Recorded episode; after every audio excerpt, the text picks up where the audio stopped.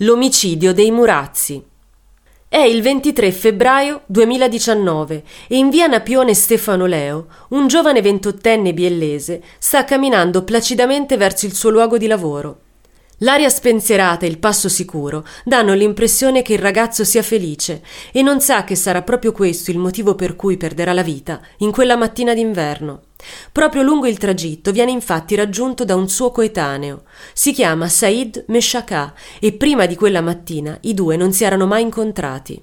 Non si conoscono, non vi è nessun conto in sospeso, nessun apparente motivo di rancore. Eppure Said gli si avvicina sicuro e lo accoltella mortalmente alla gola per poi scappare verso Piazza Vittorio.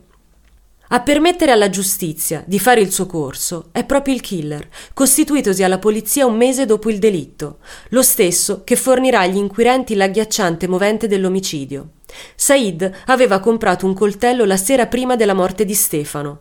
Confessa poi di aver deciso di compiere il delitto scegliendo un giovane a caso, solo perché camminava con l'aria felice. Said aveva inoltre commesso quel barbaro atto proprio a poca distanza dalla casa dell'ex fidanzata, da cui aveva avuto un figlio e del nuovo compagno di lei. Una situazione questa che aveva aggravato la già instabile situazione del giovane marocchino.